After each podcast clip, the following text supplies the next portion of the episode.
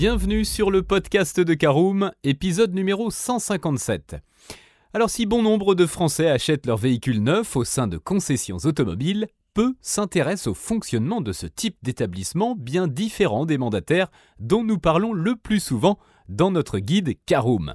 Savez-vous comment s'approvisionne un concessionnaire automobile, les obligations qu'il doit remplir auprès de la marque qu'il promeut?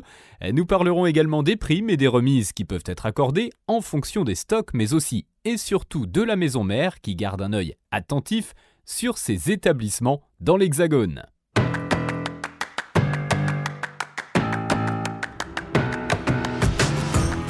Bonjour et bienvenue dans un nouvel épisode du podcast de Caroom, le podcast dans lequel on vous partage notre expertise dans le domaine de l'automobile. Mandataires, voitures neuves et d'occasion, importation, démarches administratives, essais, bons plans et nouveautés, on décortique tous les sujets ensemble pour répondre au mieux à toutes vos questions sur l'automobile. Caroom, c'est un comparateur de voitures neuves, d'occasion et de leasing mais aussi un guide d'achat qui vous accompagne et vous conseille dans toutes vos démarches automobiles. Bonjour à tous et ravi de vous retrouver pour un nouvel épisode de votre podcast automobile préféré.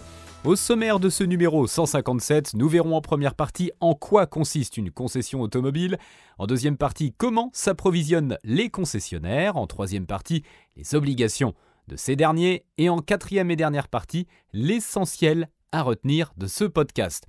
Alors ouvrons notre premier chapitre immédiatement, voyons en quoi consiste une concession auto. Alors parlons d'une manière générale.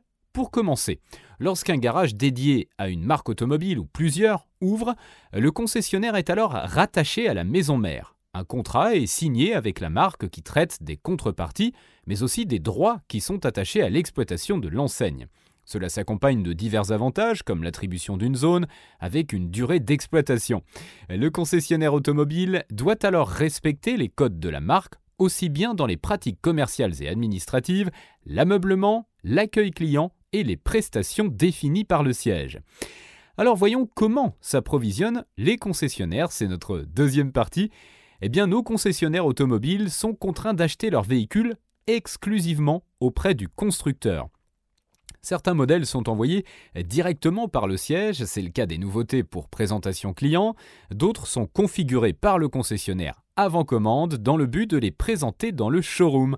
Il est fréquent que des quotas soient mis en place afin que chaque concessionnaire ait un nombre suffisant de véhicules disponibles en présentation et à l'essai et puisse offrir à ses clients potentiels une vue globale et représentative de la gamme. Les concessionnaires sont par ailleurs fortement dépendants du constructeur dans la politique de prix, les délais de livraison et certains aspects administratifs. Alors troisième partie, les obligations des concessionnaires.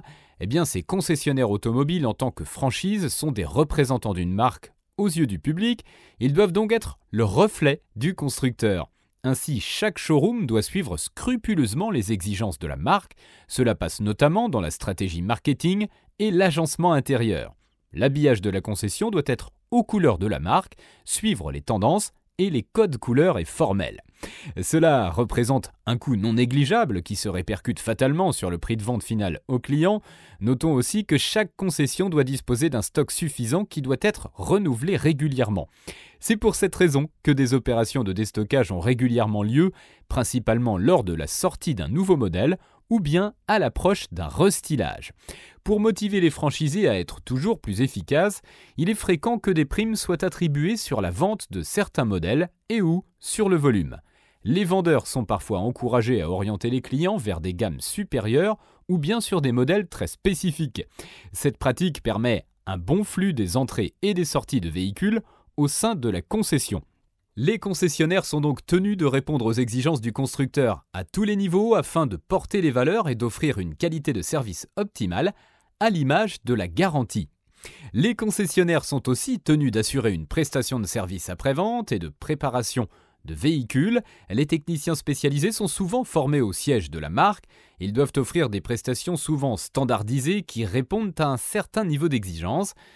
Un parc d'occasion peut aussi être proposé aux clients et sur ce point, toutes les reprises ne sont pas possibles, d'autant plus que les montants d'achat et de revente sont fréquemment plafonnés. Bien qu'indépendant, un concessionnaire doit donc se plier à un cahier des charges assez strict et rigoureux. Et bien voilà, c'est l'heure de l'essentiel à retenir de ce podcast. Le concessionnaire automobile ne dispose pas d'une liberté absolue en ce qui concerne la présentation de son showroom, le choix des véhicules ou encore l'aménagement intérieur de sa concession. Il doit veiller à respecter un cahier des charges strict, mettre en avant les remises de certains véhicules neufs 0 km, ne jamais oublier ses objectifs et veiller à son approvisionnement. Un jeu d'équilibriste complexe mais passionnant.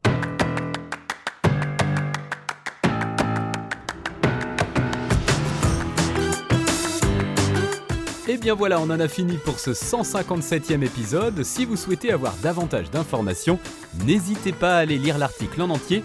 On a mis le lien dans la description plus quelques bonus.